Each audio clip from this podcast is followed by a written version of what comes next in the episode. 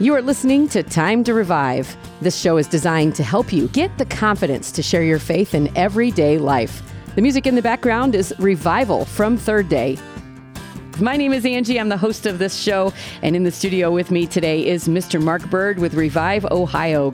Hey, Angie. Today we're starting a new series, and we're going to be talking about the word sake. Today we're covering for God's sake. This is a thing that people say as almost an exclamation. They say, for God's sake. Right. Well, what does it mean when they say that? And what does the Bible say about for God's sake? So that's what we're going to dig into today. Pretty interesting topic. I can't wait to hear what you have to say. Yeah, it really is, Angie. I mean, the word sake itself, you know, is uh, defined as for the purpose of, or for the consideration of, or for the enhancement of, or for the advancement of. So, for the advancement of the cause of Christ, for God's sake, right? For His glory. How about if we say that, Angie? Yeah, so for, his God's sake. glory, right? Yeah, so that things can actually get back to Him and honor Him. That's right, because that's what we live for, right? Right. That's what all Christians should be living for. Today, we're going to be looking at Psalm 143, verses 10 and 11. Teach me to do your will, for you are my God. Your spirit is good. Lead me in the land of uprightness. Revive me, O Lord, for your name's sake. I love that, Angie, because we're talking about revive, right? Yeah, that's beautiful. Revive me for your name's sake. Okay, Mark, why would he revive us for his name's sake? Yeah, well, this is me. David crying out, asking God to revive us. And personally, for David, revive me, O Lord, for your name's sake. Again, to bring glory to your name, for the sake of, for the consideration of, for the goodness of, for the enhancement of your name, Lord. So that really me. that really makes me think. That's kind of a, a really deep topic that I hadn't thought of before. That he would do stuff in our lives for his name's sake. And, and for his sake and for the advancement of the gospel and for the glory his glory yes. So when David's praying that God would lead him on the paths of righteousness or to revive him, Right. this is all because of him. It is. So that's just a deep topic for me. I'm just trying to get it all into my brain. Well, think about this, Angie. When the scripture says, in his presence is the fullness of joy. So, who benefits from being in his presence? We do. We absolutely do. Who benefits from being in his righteousness? We do. We're closer to God. We're free. And I think that's what he wants for us. He wants us to be free for his name's sake, for the glory of God. Why? Why does God get blessed for that? Well, if you think about it in the natural, Angie, do you get blessed when your children are in your presence? Hmm, yeah. See what I'm saying? Yeah. Because because why? It brings you joy, right? In the presence of God is the fullness of joy. So if we want joy, we better get in his presence. Yeah, that really puts it to a practical everyday because I guess I never thought about it as an everyday thing that no matter what I do, this is for his sake. So that changes every everything that I do Yes. because I'm now doing it for his name's sake. For his name's sake, Hmm. it is. And it finishes in verse 11 For your righteousness' sake, bring my soul out of trouble. For your righteousness' sake, Lord, bring my soul out of trouble. Because when my soul is in trouble, who do I run to, Angie? I run to him. Hmm. When my soul's in trouble, and that's what we do when we get in trouble, that's sometimes that's when we pray Yeah. or that's when we come seeking God. Hey, get me out of trouble Yes. for your righteousness' sake, Lord. Why? Because he is righteous. Yeah, that's the one that's making me think, Mark. That's good. and and I want to turn over in that same vein and I want to look at a very familiar passage of scripture that we quote and sometimes we just quote the whole entire chapter. But I'm going to pull out one particular verse and that's verse 3 of Psalm 23 and I want us to look at that again. He restores my soul. He leads me in the paths of righteousness for his name's sake. And there it is again, Angie. He leads us in the paths of righteousness for his name's sake, for the glory of God, for the sake of, or for the enhancement of, and for the advancement of his name. He leads us. Well, and that's that's the whole verse 3 is he restores my soul and he leads me in the paths of righteousness. And I I had to sit and think about that. Why would God want us to be on the paths of righteousness? And how does that benefit him? Yeah, well, it benefits him because, again, it's the same thing that we just looked at in Psalm 143. When my soul's in trouble, for righteousness' sake, help me bring my soul out of trouble. It's the same thing that he's saying, David is writing in this Psalm 23. He's saying, He leads me in the paths of righteousness, He restores my soul. So the, the state of my soul needing to be restored do you understand what I'm saying? Yeah. So if your soul is in a state of needing to be restored, it is in trouble. Yeah. It needs restored, refreshed. Well, it's all about relationship, Angie. And so that's the same thing exactly that Adam and Eve did when they sinned. They ran and hid. They were separated. And so they needed to be restored. And so what happened? God came looking for them to restore them. Hmm. He wanted them to be led back in the paths of righteousness because where does the path of righteousness end?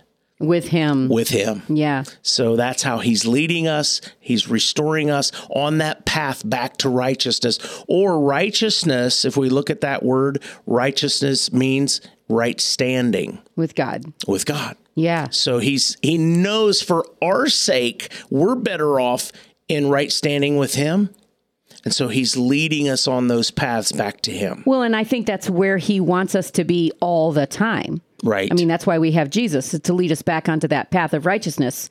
That makes sense. Absolutely. And just like uh, we as parents, you know, uh, Jesus himself said, You being evil know how to give good gifts to your children. How much more will I give good gifts to you? And I'm reminded that how much do we love it when our children come to us? Mm. And that relationship is restored, it is renewed when we are in right standing with them. So that's that's a good word picture for that. I want to go to one more scripture today in Matthew over in the New Testament, chapter 5. And this is kind of uh, back in line, back in the vein of time to revive. And it is verse 10 of Matthew 5 Blessed are those who are persecuted for righteousness' sake. So, who is righteous? We are. Our Christians are. Yes. Because that's, we believed that Jesus has given us that righteousness through his blood. Absolutely. And it's interesting that it says for righteousness' sake. Well, who is righteous? Jesus. Well, and that's God's characteristic, right? That is. So it's really for God's sake. It totally is. it is saying the same thing. And here's the interesting part the last part of verse 10 it says, For theirs is the kingdom of heaven. So if we break that down, Angie, blessed are they who are persecuted. Okay. In order to be persecuted, you have to do what? You have to be saying something that people don't want to hear. That's for sure. right. and so it is it again in that vein of for God's sake. That's what we're talking about today. For God's sake. The what and the why. What we do and why we do what we do is for God's sake. Yeah, absolutely. Right? Because we are advancing the kingdom of God. We are advancing God's family. We are enhancing God's family. And how we do that is to talk about God, to share Christ, to share his forgiveness, to share his righteousness. And because of that, we will sometimes be persecuted, as it, it says. It says it will offend people because the name of Jesus is spoken. Absolutely. It's offensive to the people that don't want to hear it. And that's a, that ties right into it. And I think we could do a whole conversation on just what it means to be receiving the kingdom of heaven. I mean, right. that is a that was something that I started to dig into. And yeah, like I said, that's a whole nother thing. But but yeah, you are given the kingdom of heaven. You are in right standing with God. You are doing what He asks you to do. You're. I always say it's like there's a groove that we're supposed to be in, mm. and that's where God wants us. And when we're in the groove, it's like smooth sailing. It is because that was the original intent and the design for us to reflect the image of God. Mm. Back back to Genesis again. But one more time, let me read verse 10 out of Matthew 5. Blessed are those who are persecuted for righteousness' sake, for theirs is the kingdom of heaven. And so, isn't it interesting who Jesus is saying the kingdom of heaven is for? It's for the ones that are getting persecuted. It is. Wow. We don't preach that much, do we? Yeah, well, persecuted is kind of a scary thing. It is. You don't right? want to think about being persecuted, but if you're speaking the name of Jesus, that could deter people. it could definitely. but when you think about the fact that on the other side of that, you're doing it for God's sake, for the sake of the cross, for the kingdom, Right. it's worth it, don't you Yeah. think?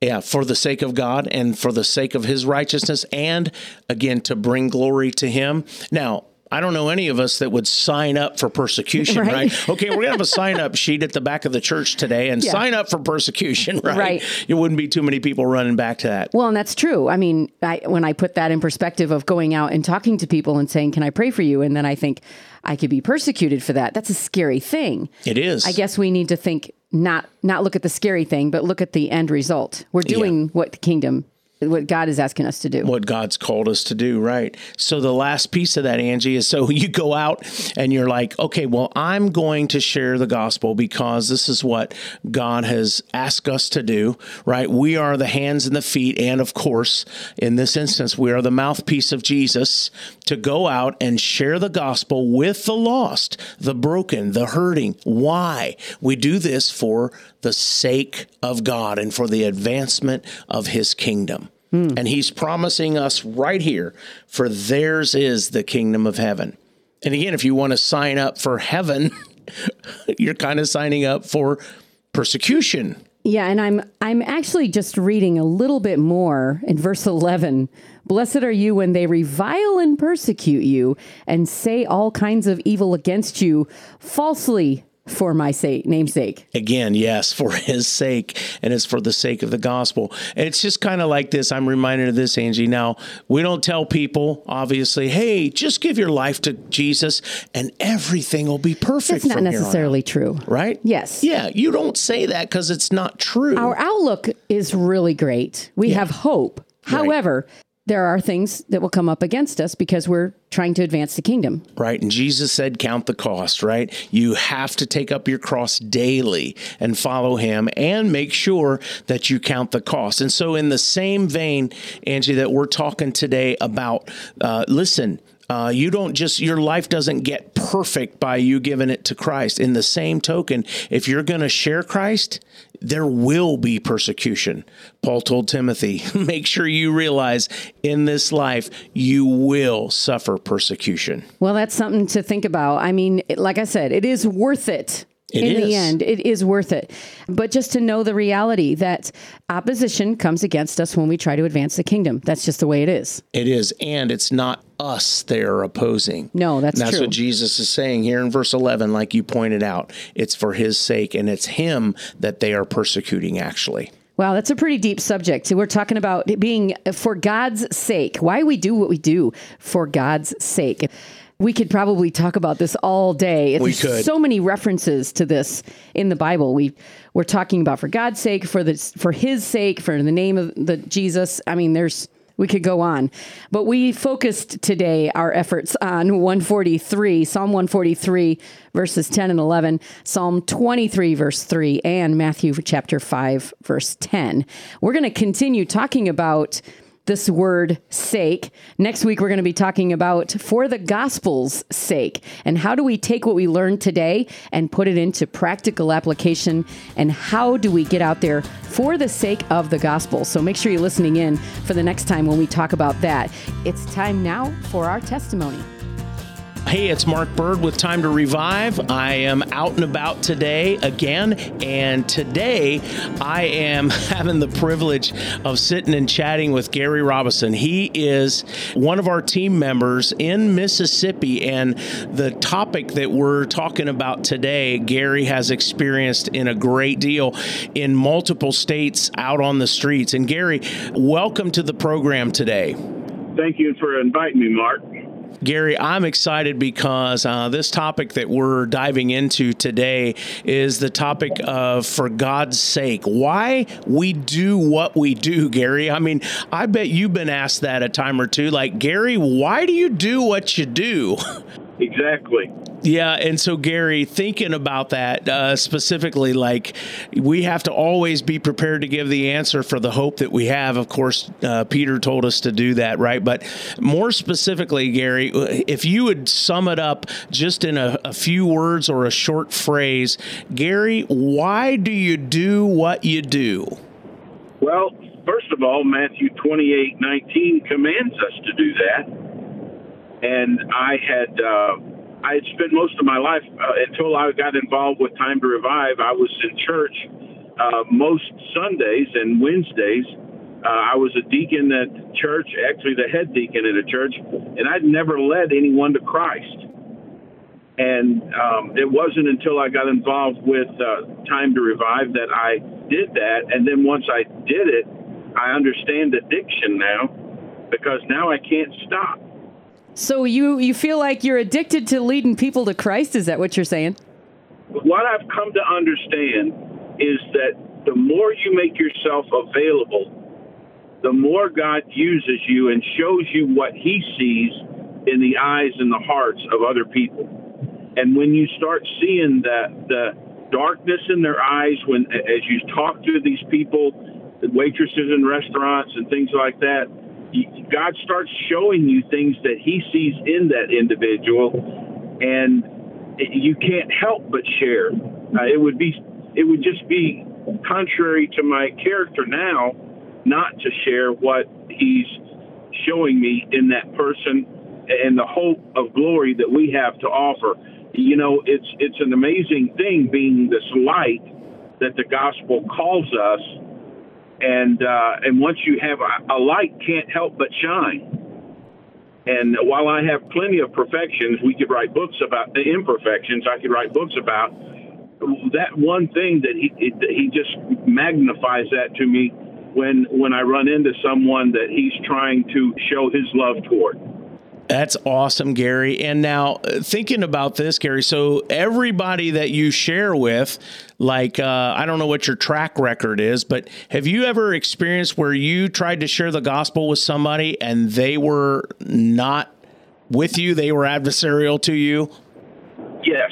Uh, now, in the South, when you go up and ask somebody if there's anything that we can pray with you about, generally you're going to get the the opportunity to at least pray for them. Now, when we were up in Wausau, Wisconsin, now you had to find a whole different tactic in order to start a, a, a conversation with someone. But what I find here in the South is it's not so much atheism or agnosticism; it's just apathy. They don't care. Uh, the, the individuals that I try to share with that don't want to take that step in hearing the gospel, um, they just don't care. Yeah, Gary. So, um, so once you fight face that persecution or that opposition, why don't you just stop? I just I can't. I you know why why wouldn't I stop eating? And Mark's seen me, and and he knows that I can't stop doing that and and I can't stop sharing the gospel when God make when He's gone to the effort of making an opportunity for me. I can't back away from it. And and and the other thing too, Mark, that I have found is uh, when we were in Sarasota, Florida, I actually had a guy pull a knife on me, and uh, uh, you talk about some resistance. But yeah. even in our conversations, where he told me he worshipped uh, the Nordic god Odin, uh, Uh, you know, he had tattoos all over the top of his head and everything. Just got out of prison. I made an initial approach to him, and and he pulled a knife on me. Said he didn't want to have anything to do with me, but but before I left there, there was a break there in the in the situation. Before I left, I went back to him, and he looked at me. and goes, you know, you're not such a bad guy, and he shook my hand. We made eye contact, and I, listen, there was just something about that touch and that contact where God gave me the assurance that, hey, buddy, you planted a seed, and that's all I want you to do.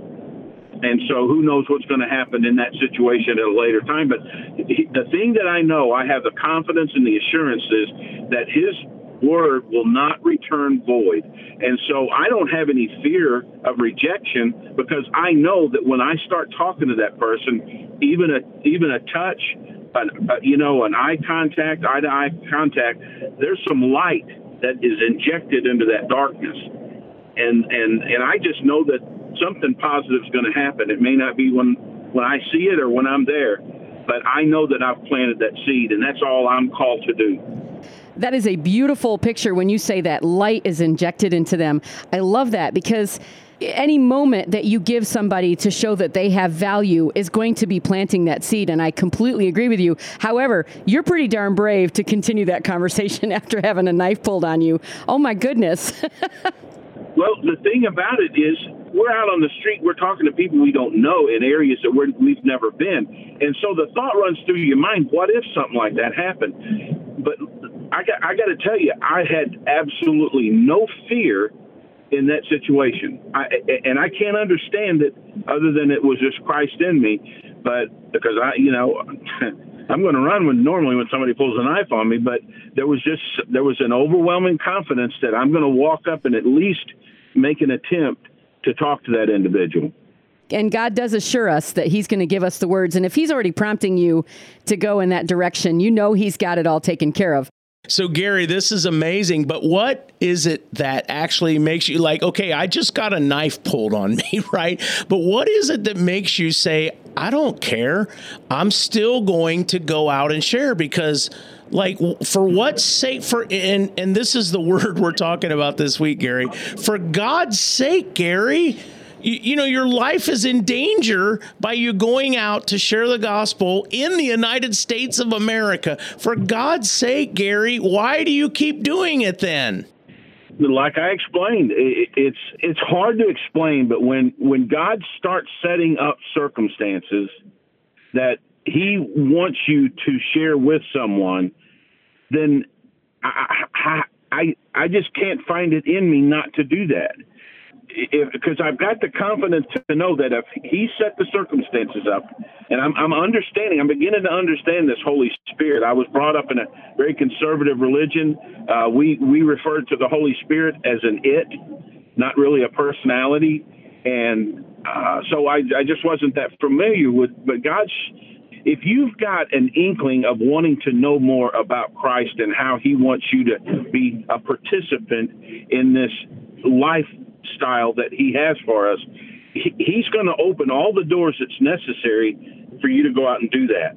And then in that process, he's going to eliminate intimidation. He's going to eliminate the the fear. He's going to eliminate those things that's in your character that that the enemy has you were born into, and he's going to start changing those features of your personality to make you a warrior for Christ. I mean, stop and look at those those eleven guys uh, the night before Christ. They had no idea who Christ really was or or what they were about. And it wasn't until the day of Pentecost and the Holy Spirit was infused into those guys that that they they were willing then to go out and literally risk their lives to share this love of Christ. And what I'm finding is Mark is that all that people are looking for is hope. Uh, we we teach from eight to eleven on Monday mornings at a rehab center in in uh, in in a place in Mississippi here, and um, Pam and I do. And listen, all of those guys got it. I'm finding out that all those guys wound up in addictions because they had a hole inside of them that they couldn't fill with anything else. Nobody else came up and told them that the hope of glory was what was going to fill that hole and they got involved in other things. And we do that in in uh, illicit affairs. We do that in drugs. We do that in alcohol. When really the only thing that's going to fill that void is Christ. And listen, you know, I don't want to be called a Christian and not go do the work of a Christian. You know, uh, so uh, that's what keeps me going. I just see the emptiness in people's eyes, and I want to fill it up. Gary, that's really good stuff. Now, let me uh, let me ask you this for for our listeners, Gary, who are listening to this, and it's just like that's that's just unreal. That's that's not possible for me to get there. Like that's not me. And so, Gary, I, I would say for uh, asking you a facetious question, but Gary, but what do you gain from this? Like, what do you get out of this, Gary, by you risking your life and putting your life on the line and spending your time with these people, okay? It, it's like, and I want to tell you something, Mark. Sometimes when you're doing this, you don't see the immediate results, and you you wonder sometimes if what I'm doing really means anything. And so um, I was, uh, Pam and I were going to Yazoo City, Mississippi to meet with some other folks. And we, uh, uh, it was early in the morning, so we were going to go eat at Huddle House in Oxford, Mississippi. And so we pulled in and we had a thousand things on our mind, sat down.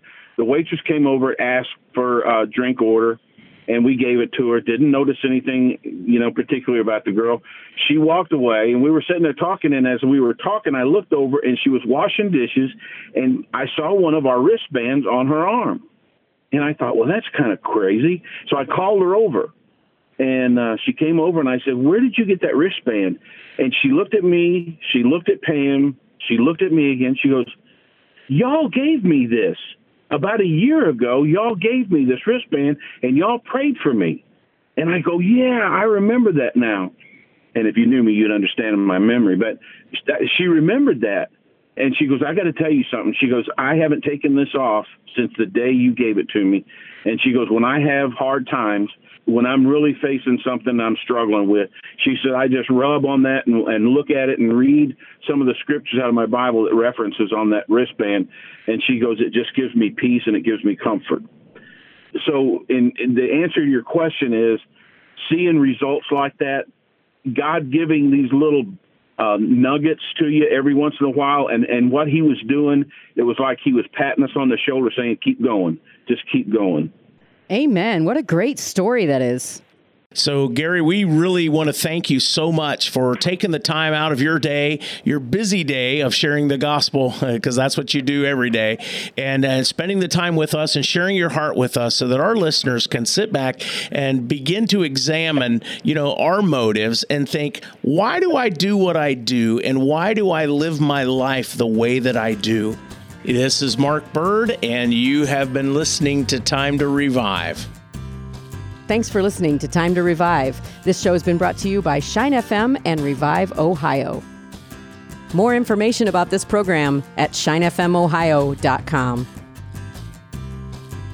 We're community supported Shine FM.